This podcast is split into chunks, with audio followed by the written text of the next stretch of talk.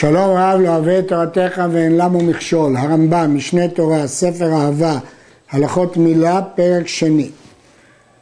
הכל כשרים למול, אפילו הערל ועבד ואישה וקטן מלים במקום שאין איש, אבל גוי לא ימול כלל. אם כן, אה, הגמרא אומרת, מניין למילה בגוי שהיא פסולה? אז טעם אחת נאמר שם, ואתה את בריתי תשמור. טעם שני נאמר, המל ימול, רק מי שמל בעצמו ימול. שואלת הרב, מה ההבדל בין שני הטעמים? אישה, שאישה עליו בת מילה היא. אומר הריף, לכן אה, ההלכה היא שאישה, כיוון שהיא לא יכולה למול, זה לא חיסרון זה שהיא לא נימולה. ולכן כותב הריף, שאם אין איש שיודע למול, ויש אישה יהודית שיודעת למול, זה בסדר, כי הלכה כרבי יוחנן, ולכן אישה יכולה למול.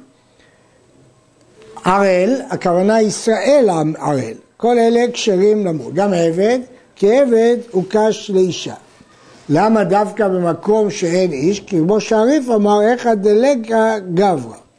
אבל לכתחילה עדיף איש. אבל גוי לא מל, כמו שהסברנו קודם, שימול ימול, עמל ימול. מי שאמר את בריתי תשמור אישה עליו בת מילה, מי שאמור ימול ימול, אישה כאילו שהיא לא צריכה מילה ולכן אין בעיה, אבל גוי הוא ודאי אסור. אבל בדיעבד, אם מל, אינו צריך לחזור ולמול שנייה. מאיפה ידע את זה הרמב"ם? שאם מל, אינו צריך לחזור ולמול שנייה. הגמרא עומד במסכת אה, עבודה זרה, שמילה בגוי כשרה. והרי אמרנו קודם שרבי יוחנן אמר ימול ימול, הכוונה זה רק לכתחילה, והפסוק הוא רק אסמכתא בעלמא. אבל זה רק דין לכתחילה. ועוד אפשר לומר שחולקים, זה דעה אחרת אליבא דרבי יוחנן, שבדיעבד היא כשרה. יש לזה ראייה מגמרא במנחות.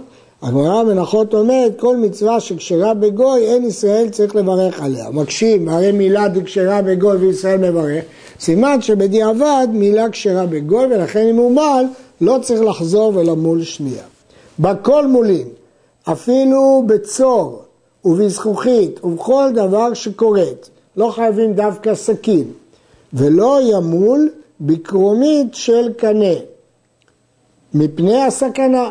הגמרא אומרת שכיוון שיש בה קיסמים ניתזים, אז זה מסוכן למול בזה. ומצווה מן המובחר למול בברזל, בין בסכין בין במספריים, ונהגו כל ישראל בסכין.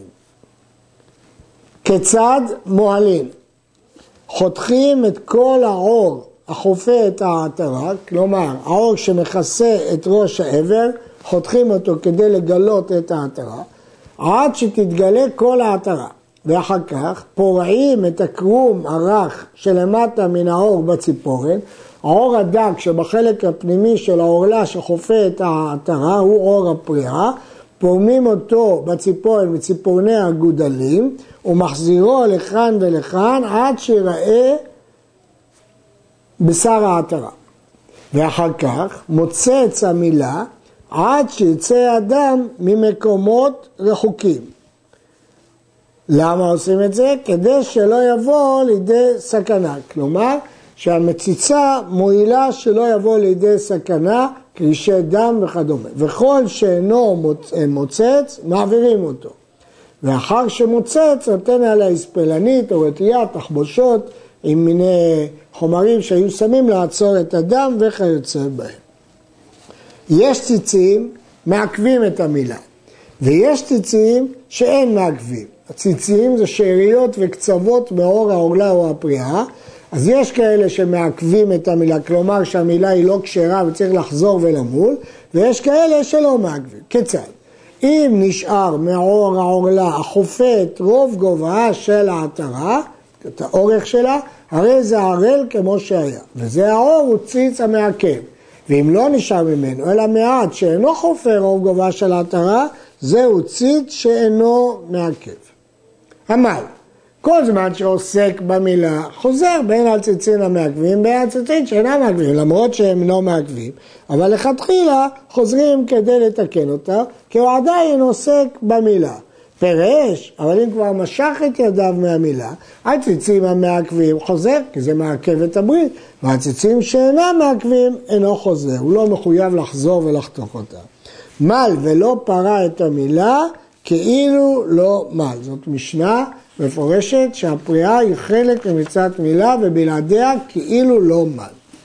קטן, שבשרו רך ומדולדל, או שהיה בעל בשר עד שיראה כאילו אינו מהול, אם הוא רך או שמן והוא נראה כאילו לא מהול, רואים אותו בעת שהתקשה. אם נראה שהוא מהול, אינו צריך כלום, וצריך לתקן הבשר מכאן ומכאן מפני מראית העין. ואם בעת שהתקשה לא יראה שהוא נמרוד, חוזרים וקוצצים מן הבשר המדולדל מכאן ומכאן, עד שתראה העטרה גלויה בשעת קישויות. ודבר זה מדברי סופרים.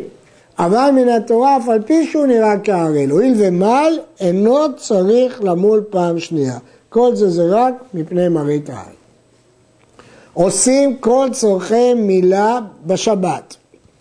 מולין ופורעים, אמרנו זה העור הדק שפורעים אותו, ומוצצים את הדם בשבת.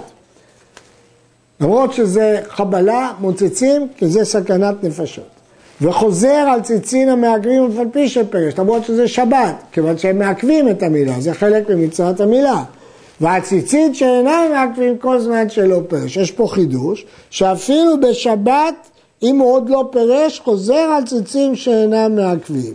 מה הטעם? כי זה עדיין חלק מהמילה הראשונה, והמילה הותרה, אז זה המשך של המילה. אבל אם הוא כבר פירש, הציצית שאינם מעכבים כל זמן שלא פירש. אם הוא כבר פירש, הוא לא יכול בשבת לחזור לציצים שאינם מעכבים. ונותן עליה אספלנית, מותר בשבת לתת עליה אספלנית ולא חוששים משום ממחק. אבל מכשירי מילה אינם דוחים את השבת. רק המילה עצמה דוחה את המילה, את השבת, אבל מכשירי מילה לא דוחים. זו מחלוקת תנאים, והלכה שמכשיר כל דבר שאפשר לעשותו מערב שבת אינו דוחה את השבת. כיצד? הרי שלא מצאו סכין, אין עושים סכין בשבת. ולא מביאים אותו ממקום למקום, מדין הוצאה, ואפילו במבוי שאינו מעורב, שזה רק איסור דה רבנן, גם לא מביאים אותו. אין מביאים אותו מחצר לחצר. למה? כי אסור להביא מחצר לחצר למרות שזה רק איסור דה רבנן, כי אין עירוב. ואין עירוב דדבריהם נדחה מפני הבאת הסכין. ואם תאמר, אתה הולך לקיים מצווה דאורייתא, ומצוות עירוב זה רק מצווה דה רבנן. בכל זאת, הואיל ואפשר להביאו מערב שבת. כל מה שאפשר לעשות מערב שבת לא דוחה את השבת, אפילו לא איסור שבות. וכן אין שוחקין לסממנים, קטישת סממנים אסורה מדין טוחן, ויכלת לעשות את זה מערב שבת.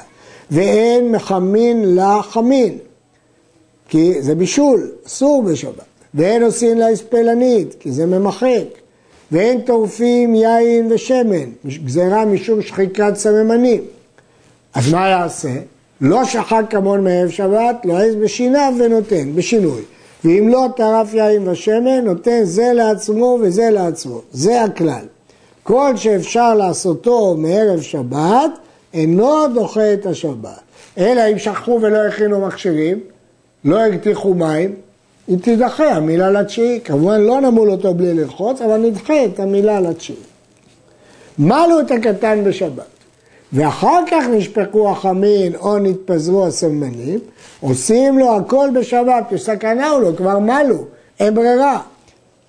מקום שדרכם להרחיץ את הקטן, מרחיצים אותו בשבת, ביום המילה, בין לפני המילה, בין לאחר המילה, או בשלישי של המילה שחל להיות בשבת. בין רחיצת כל גופו, בין רחיצת מילה, בין מחמין שהוא חם ומערב שבת, בין מחמין שמחמין לו בשבת, מפני שסכנה היא לו. הוא כבר נימול, ולכן הסכנה היא בין לפני המילה, בין לאחר המילה, בין ביום השלישי שחל להיות בשבת. שואל הרעב"ד, בישלמה לאחר המילה זה מובן, ביום השלישי לאחר המילה זה מובן, אבל לפני המילה, מה זה אומר בין מלפני המילה בין לאחר המילה? הרי אמרנו שלפני המילה לא ירתיחו מים וידחו את זה ליום התשיעי, אז למה הרמב"ם פה מתיר? את השאלה הזאת שאלו את הרמב"ם עצמו, והוא כתב, תמהתי לשאלה זו, שהדברים מפורשים, שהרי הדברים ברורים שעל שלישי של מילה, אמרנו שמחריצים אותו חמש חמש שבת, חמש שבת, סכנה היא לו. ולא יראה לי ספק. אם כן, ברור שהרמב"ם מדבר על השלישי למילתו. אז ברור שהמים נשפכו אחרי המילה, ולכן מותר בכל מים ולחמם מים, כי כאן אין כבר ברירה, זה סכנת נפשות. שכחו ולא הביאו סכין מערב שבת, אומרים לגוי להביא סכין בשבת, ובלבד שלא יביא אותו דרך רשות הרבים. כלומר, שבות דשבות. כללו של דבר, כל דבר שעשייתו בשבת אסורה לנו משום שבות, איסור דה רבנן, מותר לנו לומר לגוי לעשות אותו כדי לעשות מצווה בזמנו. זה שבות, האיסור עצמו הוא שבות, שבות אמירה לגוי שבות ולצורך מצווה. השבות בשבות לצורך מצווה מותר. משמע ששבות אחד לצורך מצווה אסור, ושבות דשבות שלא לצורך מצווה אסור, אבל שבות דשבות לצורך מצווה מותר. ודבר שעשייתו בשבת אסורה עלינו משום מלאכה, אסור לנו לומר לגוי לעשותו בשבת.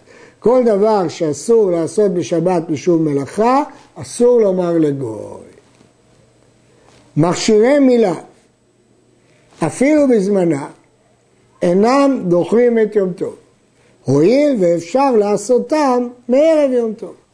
וקל וחומר הדברים. אם לא דחו מכשירי מילה שוות שהוא מדבריהם, איך ידחו לא תעשה של תורה. למרות שיום טוב זה רק לא תעשה, ואין בו כרת וסקילה כמו בשבת, אבל ראינו שאפילו שבות לא דוחה, אז קל וחומר שדוחה לא תעשה. הלשון הוא של הגמרא, שלומדים את זה מקל וחומר. רש"י מפרש לקל וחומר מצרת, הרמב"ם מפרש לקל וחומר משבות. אבל שוחקים לה סמנים ביום טוב, או אלוהים לקדרה, בכלל מותר לשחוק כדי לתת לה קדרה, זה מותר ביום טוב. וטורפין לה יין ושמן. למה תבלינים מותר לקדרה ביום טוב? כי אם ישחקו אותם מערב יום טוב הם פחות טובים לבישול. אז התירו את זה חכמים. אז אפשר להשתמש בזה במילה, ומותר לטרוף יין ושמן, כי זה הכנת אוכל שהותרה ביום טוב. עד כאן.